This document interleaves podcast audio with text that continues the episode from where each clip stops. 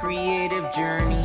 It's easy to get lost, but don't worry, you'll lift off. Sometimes you just need a creative pep talk.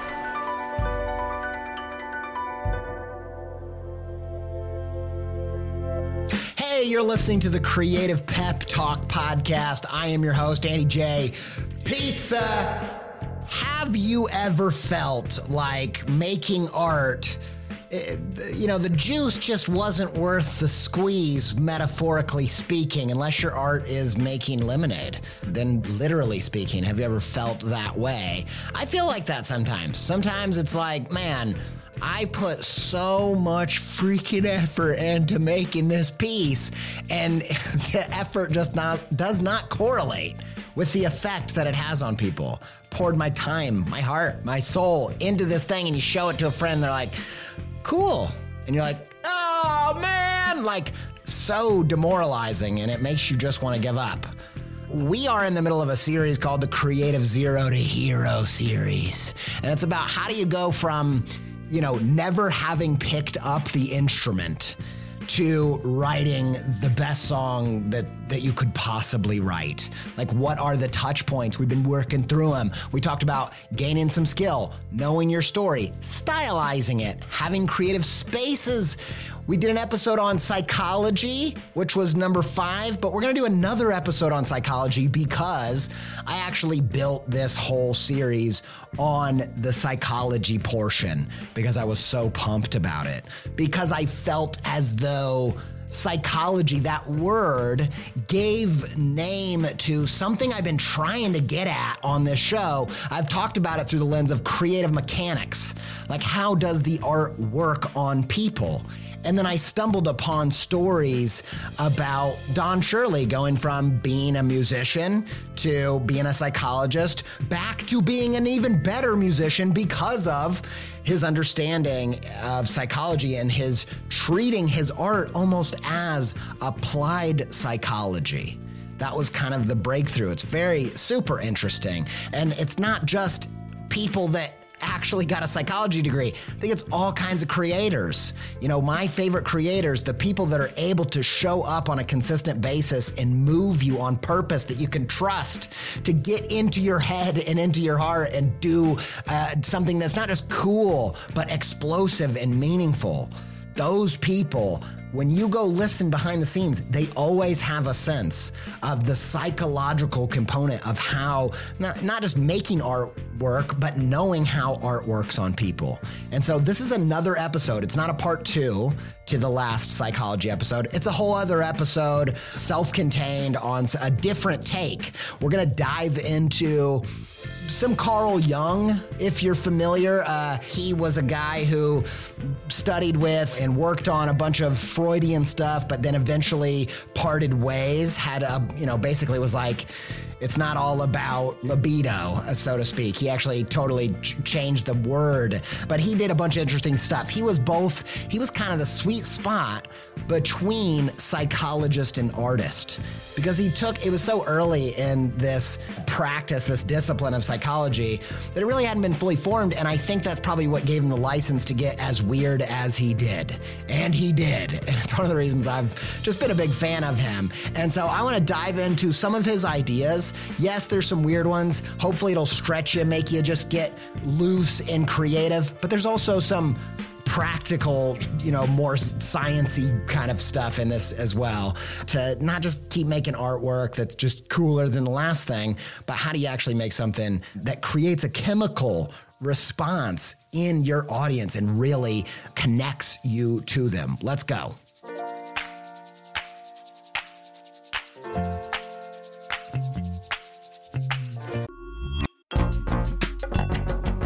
This episode is supported by In the Making, an original podcast brought to you by Adobe Express, the all in one content creation app included in your Creative Cloud membership.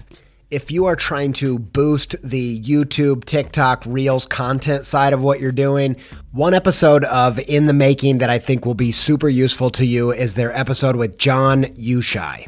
I think John's method for including his audience in the process is really inspiring. And if you want to hear about that and more about leveling up your game in the creator economy, just search In the Making in your podcast player to listen. Many thanks to In the Making and Adobe Express for their support.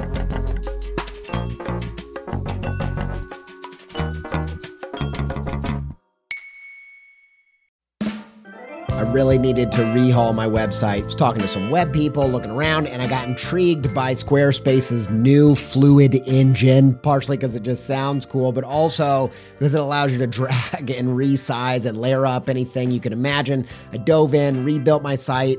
It's the most me site that I've ever had. I just absolutely love it. Launched it got such a great response. Some industry illustration and designy peers even reached out and was like, "Hey, who coded this thing, man?" I'm like, "Y'all, I did it by myself, no coding." With Squarespace's new Fluid engine, I told him like, "You should go check it out. You're going to be surprised with what you can do." And I built this thing before Squarespace reached out to sponsor the show, so I was like, "Boom, easy peasy." I was going to tell you about this new site anyway. Go check it out, AndyJPizza.com, if you want to see what I did with it.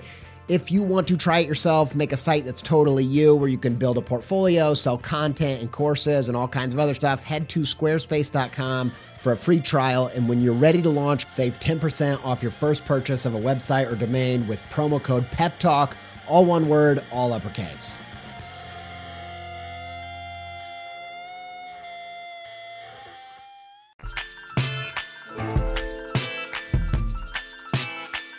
Another podcast I want to tell you about. You should check out Design Matters.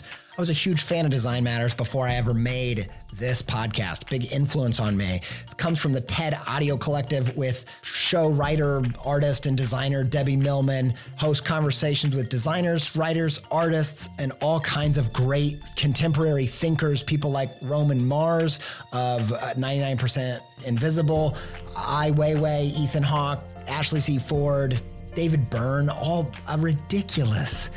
The people that they have had on that show just ridiculous. Go check it out. Check out this inquiry into the broader world of creative culture that they do on that show. Find and follow Design Matters with Debbie Millman wherever you listen to podcasts.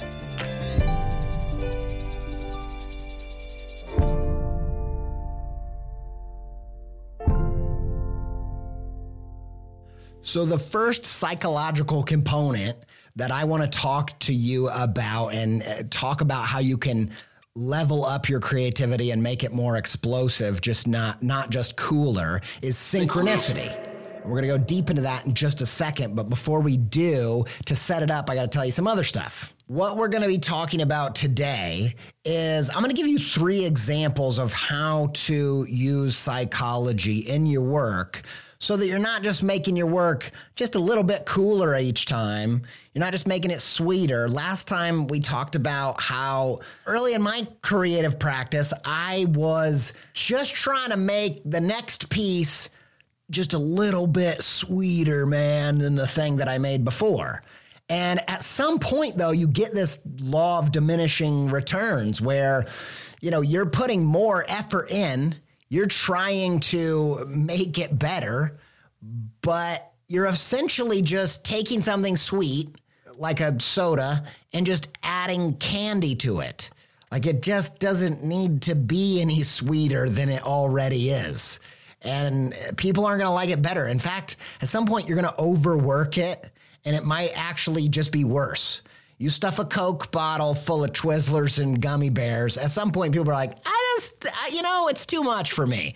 And that's kind of what can happen if that's the mode that you're creating from and that's how you're trying to level up your creative practice. And instead, if once you get to this stage of the creative journey, if you will start to implement not just trying to make artwork, but figuring out how art works on people, AKA psychology, aka using your practice as a kind of form of applied psychology. Like we talked about Gestalt principles. Gestalt is the study of human perception. And the artists that really know how to, when you go to the movie theater to see a movie from that director, you know you're going to cry. You know you're going to feel something. You know you're going to laugh. Like the people that can show up and consistently do that, those are the professionals.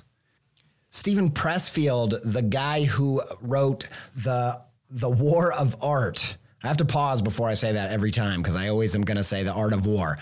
Steven Pressfield talks about what it means being a pro artist. And I have been increasingly suspicious. I'm getting suspicious. Hmm, maybe Creative Pep Talk is primarily for professionals. We go all over the creative map. We go deep into the creativity side, we go deep into the the practice and even kind of the career side of creativity. But I had a feeling like I don't it's not just for people that have a creative career or even want one It's more just a creative practice. But even so, the way that I approach creativity and the way I think about it, it's a little bit of a demystified thing. Yes, there's always the quasi random element of chance encounter where you stumble upon something that you just could never have done on purpose. There is the mysterious channeling, the muse kind of thing. I totally agree that with that. But I also just approach creativity through the lens of there are a whole bunch of things that you can control, including your posture for receiving the muse. You know, you can show up to the metaphorical drawing table or literal drawing table. There's a lot of metaphors going on. I never know which one's which. But you can show up to the easel and you can you can approach it. You can get your mind in a headspace where you're maximizing the potential for the muse to show up and there's all of these there's all this like practical scientific stuff you can do so that you can can can create consistently good work. And that's the kind of artist that we're talking about eh, each and every week. And so we're talking about the professional artist, whether you're a uh, you do this for a living or not. And if you're going to create a practice of it, create a habit of it, if you're going to create a relationship with between you and an audience, one of the most essential and interesting pieces to me is the psychology component because understanding the gestalt, understanding how humans perceive, that puts you in a position to do some really interesting things, to create some interesting feelings and emotions and ideas and sensations within your audience. Now, the journey doesn't end there. We're going to we're going to talk about saying something in the next episode, the final episode of this series. Because once you're able to bend a human perception to your will, which I don't know if anybody can fully master that. But once you have an idea and you're playing in that world, then you're not content to just do it as a parlor trick. You want to actually do something meaningful. You want to do something interesting with that once you have the ball in your hands, once you have the attention. And we're going to get to that. But for now, let's talk about the psychology we're going to change the metaphor from last week. It's the same metaphor. We're going to use it slightly differently. I don't know if Connor could give me some change the metaphor alarm bells. Don't scare anybody, Connor. Sometimes we do that with our effects, uh, but just some kind of just be aware of the metaphor is slightly changing. Last week we were talking about how as you're trying to just make your work just a little bit sweeter and you're just stuffing more piles of candy in it. You know, kind of like Orbitz from the 90s. You ever see those? I think they drank them on Clueless. I thought they were so cool, man. Uh, I was a different kind of child uh, as a young boy. Uh, but but I was like Orbitz, man. You know, you're making your own Orbitz at home, stuffing in gummy bears in the Coca-Cola. At some point, maybe you throw Mentos in there. And all of a sudden, it doesn't just get sweeter, it actually gets explosive. There's a chemical combustion. And we talked about how when you're making your creative work, man, sometimes you do something, it might just something that you made in seven seconds.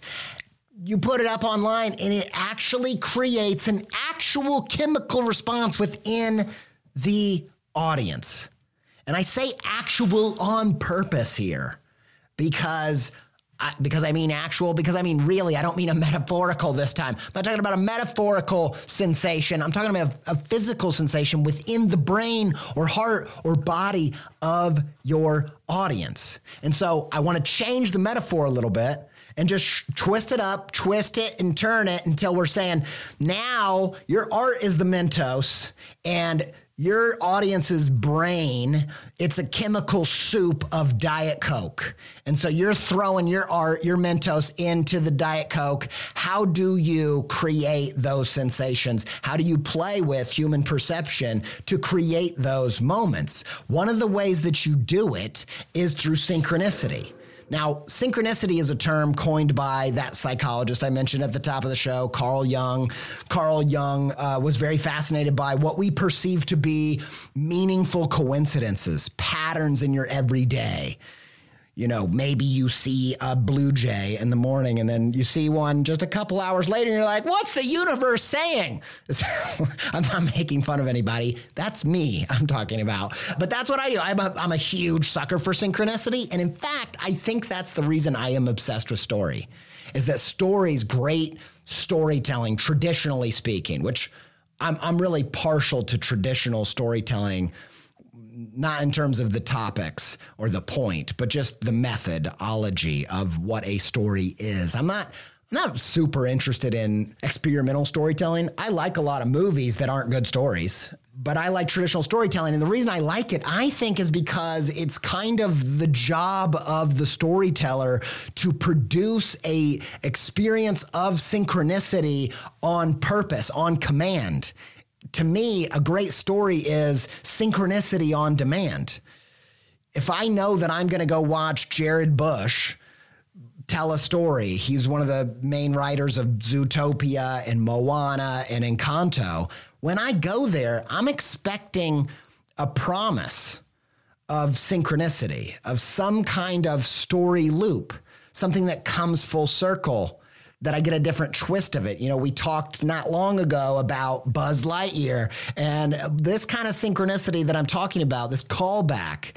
It's when a phrase or something, an object starts at the beginning and then comes back, but the meaning's changed in a meaningful and interesting way that is surprising and unexpected. Like Buzz using Woody's line against him and saying, This isn't flying, this is falling with style. Those little moments, woo, I'm a sucker for those things. Now, when I say synchronicity, I really am just talking about any kind of pattern that you can use in your work to this effect. I have a lot of friends that are very obsessed with puns in my life. And and I'm not I'm not super into puns. I'm not especially susceptible to puns. The person editing this show right now is a massive pun fan. His name's Connor Jones. And we went to a podcast conference a couple weeks back, and there was a live podcast. And there was a moment within that live podcast where they did a run of puns, a pun run, if you will. I don't think that's a pun, but Connor, I still feel like maybe that wordplay you like. Pun run that was just unparalleled. It was ridiculous. They were doing one pun after another, like 10 puns. They were all pretty good puns. And I chuckled. I chuckled to myself, but what really got me laughing was the man sat next to me dying. Every single pun, Connor lost it that much more to the point where I actually think at first there was a shift in the audience around us. There was a point where they're like, is he making fun of these puns? And they're like, no, he's having the best time of his life. Wait a second, he's gone delirious with laughter. Is he okay? That's how much Connor loves puns. And I looked into a little bit like what happens, and I don't fully understand the brain science, but what I gathered was when a pun hits a brain, it hits the left side of the brain, and a pun is kind of a Rube Goldberg machine within someone's consciousness. So in last episodes we were talking about this piano player Don Shirley, and I was thinking about if you go up after the show and he sat at the uh, piano and he just finished, and you go up and you and you're like nervous and you, you're like, oh, what should I say? How can I open this up and just seem casual? Ah, pun that'll that'll do it. And you think, hey Don, keys to meet you, and you point point to the piano keys. I didn't say it was going to be good. It's, it's, awful. Keys to meet you. What happens is that pun hits Don Shirley's brain and it smacks the left side of his brain. And his left side of his brain, this logical part is like, keys? Keys to meet me. What the heck? Did, that doesn't, that's nonsense. What the heck is going on? And that sets off the inner Goldberg, the inner Rube Goldberg that rolls the bowling ball down the hill to the right side of the brain that smacks the right side. And the right side's like, wait a second. Keys rhymes with please because the right side is good at noticing patterns. But that's kind of why I think synchronicity is such a big deal to us. But it recognizes the pattern and it's like, wait, keys, please, keys like a piano. He's making a joke, and then that sets off a candle that lights a string that is tied to a courier pigeon coop and it undoes the door and the pigeon has a little note on its talon flies back to the left side of the brain. And all of this stuff all those little lightning moments you're actually feeling the sensation in your brain of this thing happening happening. Sometimes they trigger emotions as they're going about. That little candle and the string that pigeon coop that's your heart opening up. And and the pigeon flies back to the other side with this little message on his little pigeon foot and it says to the left brain, it's a joke. And the left brain, depending on how sensitive you are to puns, the left brain's like, ha. Or if you're Connor, it, it's more like, ah, you know, he just absolutely loves it. And it's an interesting little sidebar because I think it gets to the point of being aware of who your work is for. Because you know when you throw mentos into a coke it has an explosion a, a, coca-cola classic. You throw that mentos in it it's going to react. But if you throw it into a diet coke it's going to have a much bigger reaction just because the chemistry the chemicals in that bottle are different. And the same goes for our brains and we're all different. We all have different neurobiology of, of some kind or another. And for me personally, when it comes to puns, I have kind of a, I think probably a classic brain when it comes to puns. But when you throw a pun into a brain like Connor's, it is massively explosive because Connor doesn't have a classic brain. He's got more like a diet brain. I, I set all that up just for Connor. He's been crushing it, leveling up the editing on this show. If you're home alone, can you just give a clap out to Connor because he's crushing it in his diet brain? He doesn't have a diet brain. Honestly, the people that I know, I have so many close friends that happen to be pun maniacs. They're all smarter than me. They're super creative. I think they're on to something. I wish I had a pun brain, and I love you, Connor. you can cut the diet brain if it hurts your feelings. Anyway, it's an interesting thing to think about who you're making this for. You're not making it for everybody. And I actually just created a little miniature pep talk for Patreon backers all about how when I went to the on air fest, the podcast fest, it caused me to kind of get in my head when I came back to start to record because I was surrounded by NPR people and public radio people and, and fancy podcasters from LA that only interview celebrities and, and serious writers and just, uh, you know, people with amazing degrees and that work for the New Yorker. And I just came back and be like, I don't think I can say anything. I don't know. I'm an idiot from the Midwest. I call myself pizza. What the heck do I think anybody wants to hear from me? But I had to remember, like, I'm throwing these things in a particular type of brain. My work isn't for everybody. And I need to not try to make stuff for people that don't like me.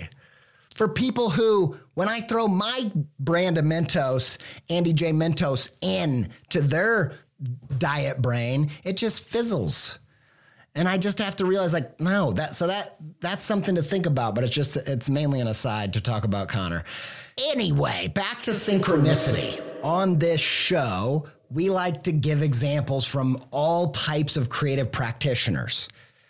When you go explore scientists experimenting and trying to understand creativity within the brain, that's how they approach it. I approach it in the same way. I think about I in the in the words of Willem Dafoe, aka Green Goblin. You know, I'm, I'm some of a what I'm a scientist scientist myself when it comes to creativity. In that I don't discriminate. I ultimately believe that it all kind of works the same when it comes to creative breakthrough. And I think there's a lot of good evidence to say that that's true. And the reason why I always try to give examples from multiple mediums and, and disciplines is because A, we, of course, we have a bunch of different types of creators that listen to this show. But on top of that, no matter what type you are, sometimes it's actually more helpful to hear it from a different perspective than your own because you're just too close to the page. You gotta, if you can step out and see it from a different angle, sometimes that illuminates something in a way that just your own examples can't. First example I want to talk about synchronicity is Hannah Gadsby. I'm not going to get, there's no spoilers here, but in her latest special, Douglas did the most incredible display of psychological gestalt prowess of any creator I've ever heard. She said that early on, I'm not going to tell you the punchline, but I'm going to tell you the setup early, early in the show, she says, I have this amazing Louis C.K. joke. It's incredible. It's so good. I'm happy to brag about it right now. But here's what's going to happen. Later on, I'm going to come out of nowhere with that Louis C.K. joke, and you're going to laugh because it's hilarious. And then you're going to laugh because I told you you were going to laugh. There's going to be a second layer. But then there's going to be a third layer because another chemical combustion is going to happen because I told you that you were going to laugh at how I told you you were going to laugh. And when that comes around in the special, it happened to me exactly as she described it. And it was this feeling of understanding the psychology of your viewer and then using it. This brings up an interesting thing in me where I am aware that we are talking about playing with human perception in our art. And I think one of the reasons why there's resistance to this in the arts community, why we keep it mysterious and therefore make worse work because we don't understand it, because we won't embrace that when you pay money at the movie theater, you're saying, I'll give you this money if you'll make me feel something. And you know that. You've agreed. That's the agreement. However, we want to pretend like it's art in that it's some kind of church experience, which I do think that that can be a component, the transcendent. But I actually think it happens more frequently with the artists that understand human psychology and work within that human perception. However, I recently tweeted that I, in a way, and this isn't a truth statement, it's more like a concept creation. It's just a, a way of turning the, the crystal and refracting a different point of view.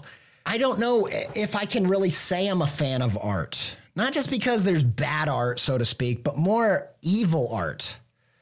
I have a, this strong suspicion that the, the, the people that really impact culture, I believe that those artists are definitely aware of and exploiting and using human psychology. However, I would argue that many of them are not doing so in a way that is helping our species. And potentially some of them are actually using it for the opposite, whether they know it or not. And it's not my place to judge, but I get the sense that that is true. And so I have this weird relationship with art. Being a fan of art, being a fan of something so powerful as to be playing with and working with applied psychology seems like being a fan of anything powerful, being a fan of money, being a fan of religion, being a fan of politics. It's very, it's a weird thing to think, oh, I'm, I'm a fan of marketing because anything powerful can be powerfully used for good or powerfully used for evil and human suffering. And so as I'm actually, you know, had a pause when I started thinking about doing these episodes, not because I think I'm teaching you anything, so to speak, or giving you some, you know, extremely dangerous tool. But I think opening this notion and, and, and exploring that this is, in fact, a big part of the creative journey, it does definitely release the responsibility from me. You know, I, am having to wash my hands of saying, I don't know who's listening to this, and I don't know what they're going to do with this kind of information. But I don't feel like that's my purpose. I just wanted to highlight that as we go into the idea that art is some kind of applied psychology uh, and an experiment on human perception, not all artists use that for good. But I do think the artists that do great things do use human psycho- psychology and that we ask them to. I think that's the agreement. We go into that saying, make me feel something. And anyway, I digress. Back to the synchronicity. This is a long point. There was a bunch of uh, tangents and explorations, but I think they were, I enjoyed them. I hope that they were helpful to you. Let's talk about Christoph Niemann for a minute one of the most celebrated illustrators of our time, maybe the most. He does an incredible job with synchronicity and pattern play, where he will take, you know, a photo of an avocado and he will see the pattern of it being a baseball glove, the pit being the ball, and the outside of the shape being the glove. And then he will do a painting below the avocado of a baseball player and that being the glove. He does this all the time as kind of creative play, but he also does it in his professional editorial work where he's taking, he's seeing a pattern, a synchronicity between two shapes and playing with them. And what happens is when you catch it, when you understand it, it might one of the reasons I want to highlight this is because that synchronicity might, that aha might happen so quick that you're not even realizing that it's happening, not even realizing that's what's compelling you to follow that guy, to buy an, a piece from that guy. But it's actually working with human perception. And part of this piece of the journey is about recognizing that these little zaps, these little Mentos moments are happening within you on a regular basis with your favorite types of art. And to be and try to get a, a, an awareness of when they're happening. And then don't stay there, actually zoom in. What was the moment they happened? How did it occur? Isolate it, study it, understand. We're going to talk about two more principles of psychology, but understand that they are using something. If they consistently make work that moves you, that touches you, that does something inside of you, that stirs you up, they're using some tools of human perception. And if you start to gain, garnish some kind of awareness of when those things are happening and be observant of yourself, you can start to deconstruct how, what are the pieces that are doing that with someone like Christoph Niemann. There's a lot of artists that use this kind of synchronicity in their illustration work. Now, let's say you don't want to be as cerebral as that or on the nose or as conceptual. I could see things like my buddy Ghostshrimp, background designer, original background designer for Adventure Time. He does these massively dense, crazy illustrations with all kinds of stuff going on. And there's synchronicity and storytelling within that, story loops by saying, you know, this guy over here has lost his shoe. And then on the other side, as you're searching through it, kind of like a Where's Waldo thing, you see that there's a gnome over here that's made that shoe and did their house. And so there's a way of using these pattern plays and of human perception and creating those moments of synchronicity on demand.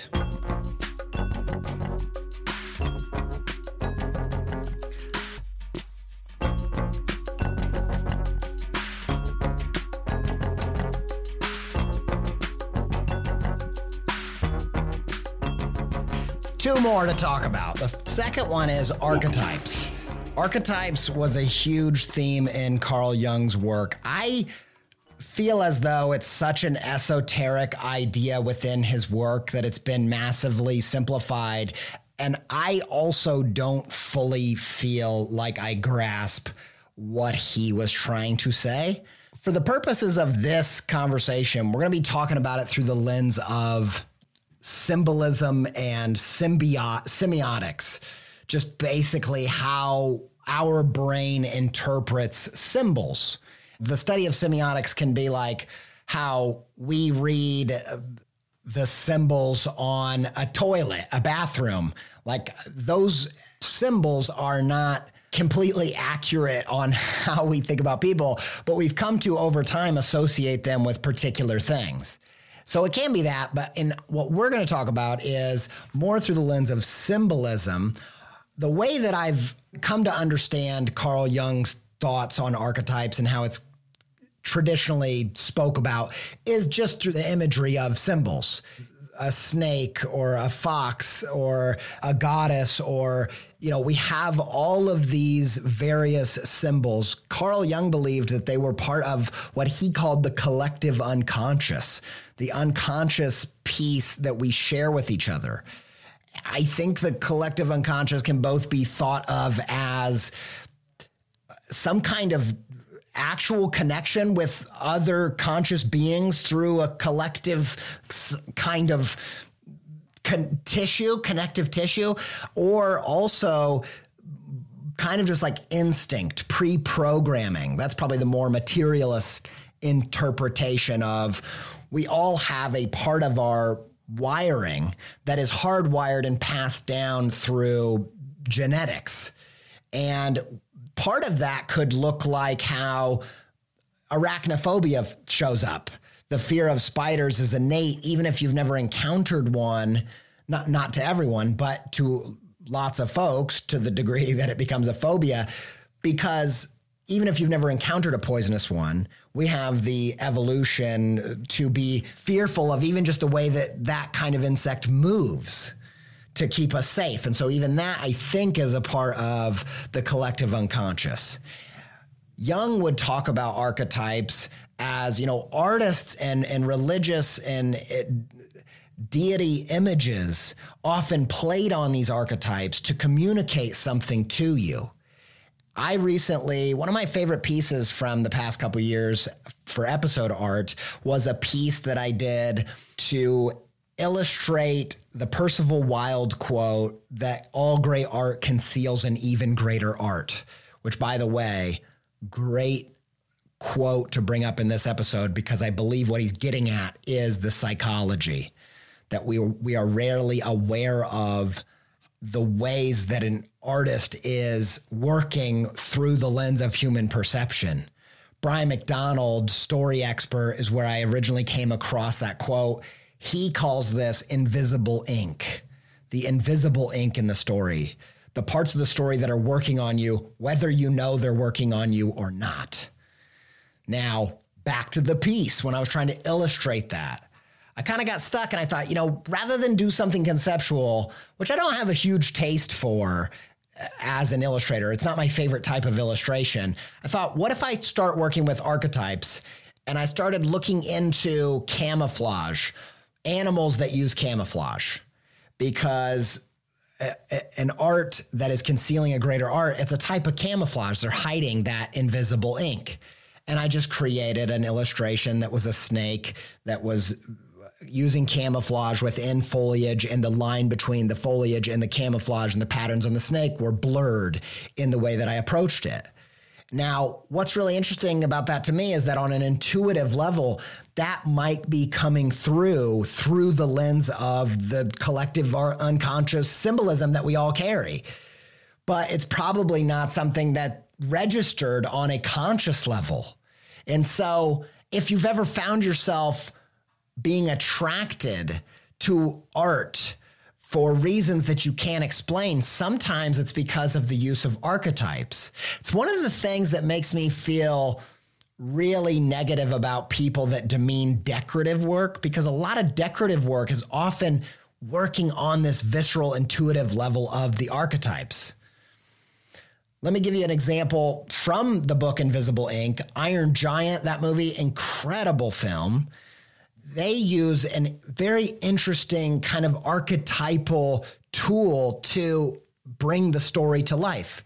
So throughout that story, the the armature, the theme of the story is you choose who you're going to be. We are who we choose to be. And when you think about illustrating that through the lens of a story, you can start with the archetypes of the opposite.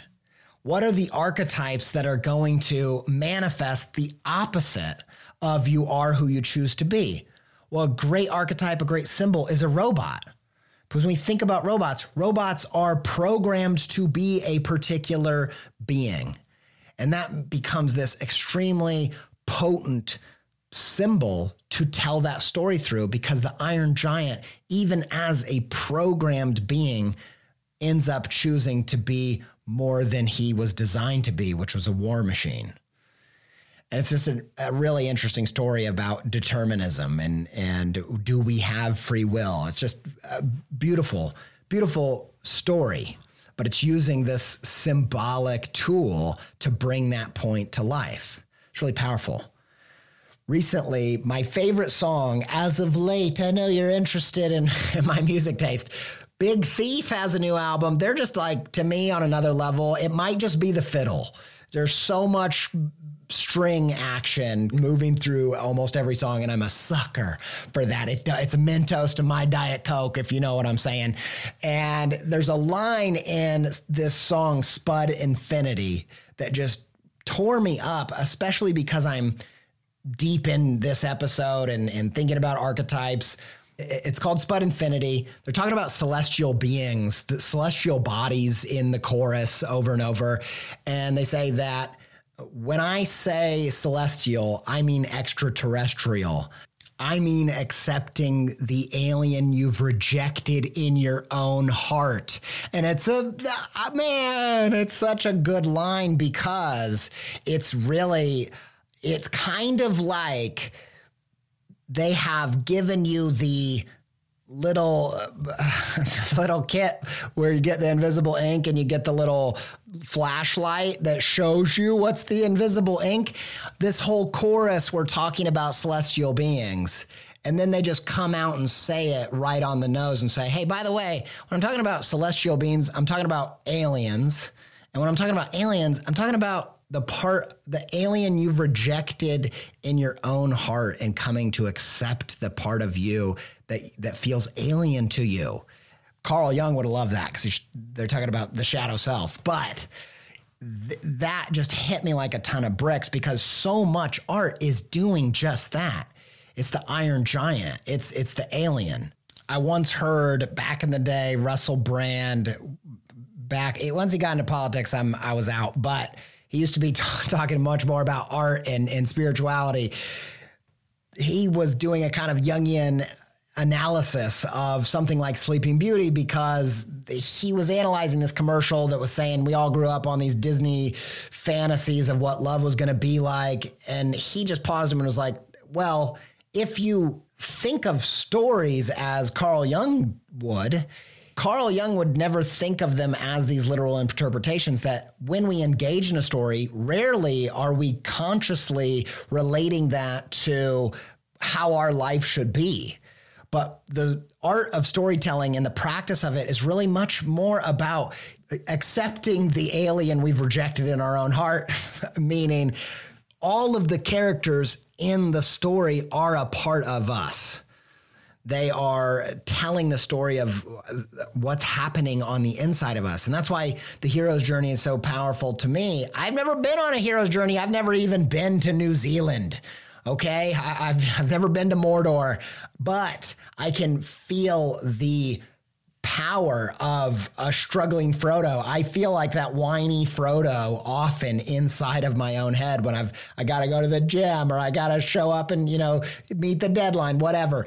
And he would say that when it comes to Sleeping Beauty, it's not about uh, the fact that we're we have a chosen one and there's someone waiting for us and we're going to have this happily ever after. No, it's saying that there's a part of you that is sleeping and there's another part of you that's going to have to move past the dragon of your ego and somehow get past it and awaken a deeper self that has fallen into slumber. That's what the story's about.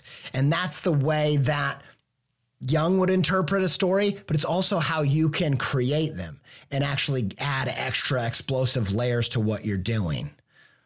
In that same way, Jung was big into dream analysis and would analyze dreams the same way that he would analyze fables or myths and say, you know, if you're dreaming about uh, the guy in your high school who was just desperate to be cool, let's call him Dylan. His name wasn't Dylan.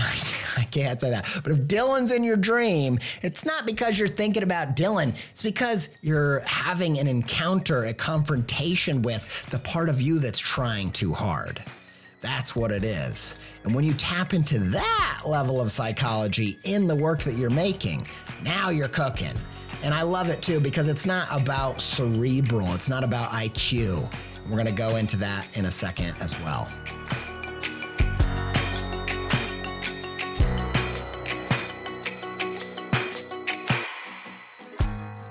The last one, the last psychological precept that I'd like you to embrace in your creative work is nonsense. it's it's not that this point is complete nonsense. It's that I'm actually asking you to embrace nonsense. Here's what I mean by that. Have you ever heard of the concept of koans?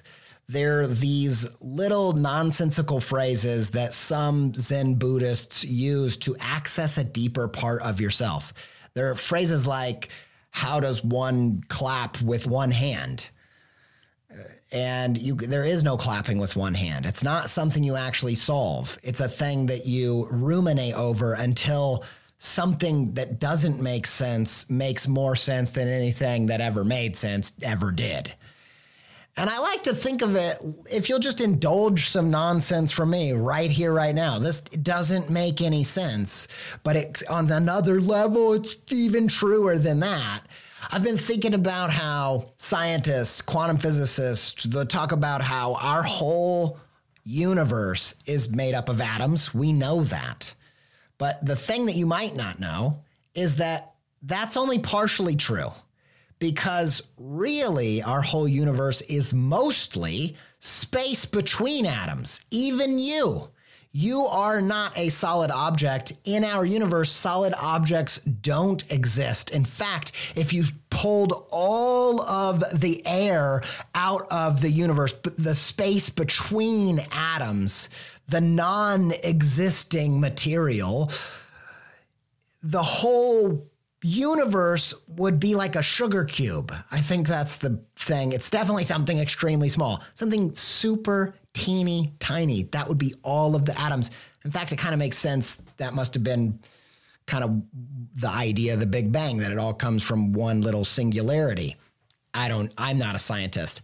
However, when we try to wrap our heads around what the universe is, the material universe, all we can really make sense of are the atoms because it doesn't make sense how we're not just like some kind of aquaman some kind of hydrogen, hydro man, just smashing through things and never really being able to connect or hold or or not pass through like some kind of Casper, if you will. How are we doing that when most of this is space?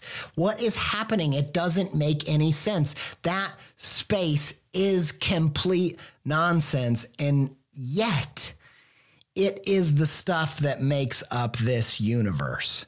And in the same way, I'm wondering if that weird space between what makes sense, the space between the atoms, if perhaps that space is something truer than what we can make sense of. And in that same way, maybe that's part of what koans do. Maybe that's part of what we're getting after. And the reason I bring this up and I wanted to end here is because when we talk about psychology, it can all get a little bit cerebral, a little bit heady. It can seem like we're talking about creativity is about IQ, when in fact, they've done conclusive studies and said that IQ doesn't necessarily correlate with creativity. And it makes me think of people like Kanye West. You know, they just put out this Netflix documentary about Kanye called Genius because he's always calling himself a genius. And I kind of I wonder over the years, is he a genius?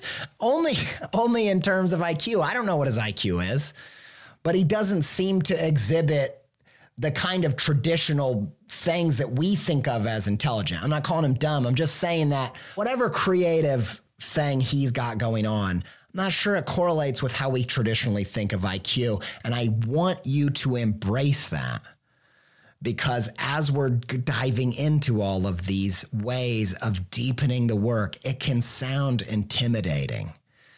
But in fact, one of the things beside the the idea that creativity doesn't necessarily correlate with IQ, you can have people with very low IQ that are extremely creative. Not only is that true, but it's also true that they've found that creative people don't go around quickly solving problems, but instead are happy to play with the problem. And as we dive into embracing the psychology of your creative work, please do not allow that to get in your head. No pun intended, Connor.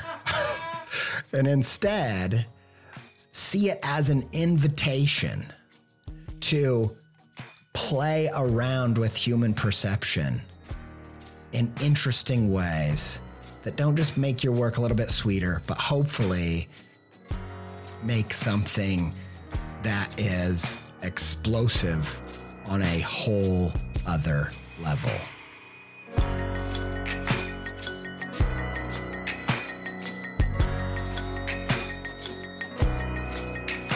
Quick CTA call to adventure, something you can do right now without any extra crazy work. I want you to name your ruby red slippers. We went through about six psychological concepts over the past two episodes. Some of them might have been new to you. Hopefully, all of them were adding extra layers that you hadn't completely encountered before, or maybe they were just good reminders. However, whether you've used use all these or use none of them, if you're making creative work at all, you are working within human psychology, even if it's just the psychology of how we interpret color. What I want you to do is realize that you've had the ruby red slippers on the whole time and name them. Look back through your work. When was your work most Mentos Diet Coke? When did that happen? Isolate that. Deconstruct it, get to the bottom of what is going on there, and give it a name or go search out what other people call it. Naming it will make it so much easier to recognize when it when that opportunity comes up again and implement it to a more powerful degree the next time you use that technique. It might not be just Mentos and Coca Cola Classic. It might have the effect of the Diet Coke. Maybe you'll find the audience with the type of brain that really reacts to what you've got going on. So name your ruby red slippers, name your Mentos. What is the tool? You know, it, it might not be archetypes, it might not be nonsense or synchronicity or the ones we talked about last week, but find it, find its name or name it so that you can pull it up whenever you need it.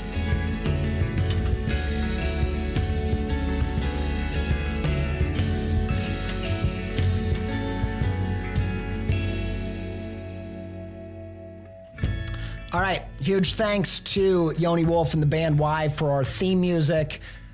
Absolutely. Let's celebrate Connor Jones and the incredible work he does on this show. He, uh, this show is just at a place now that I never, I could have never done by myself or never saw coming. And I just really, really appreciate the work that Connor Jones of Pending Beautiful does in the editing and the work that Ryan Appleton and Sophie Miller, aka Sophie Pizza, and Katie Chandler do. I'm so pumped about where this is going. We got uh, big, pl- huge freaking plans in the works of where we want to go next. And I just appreciate all, all of you so much. Until we speak again, do whatever it takes to stay pepped up.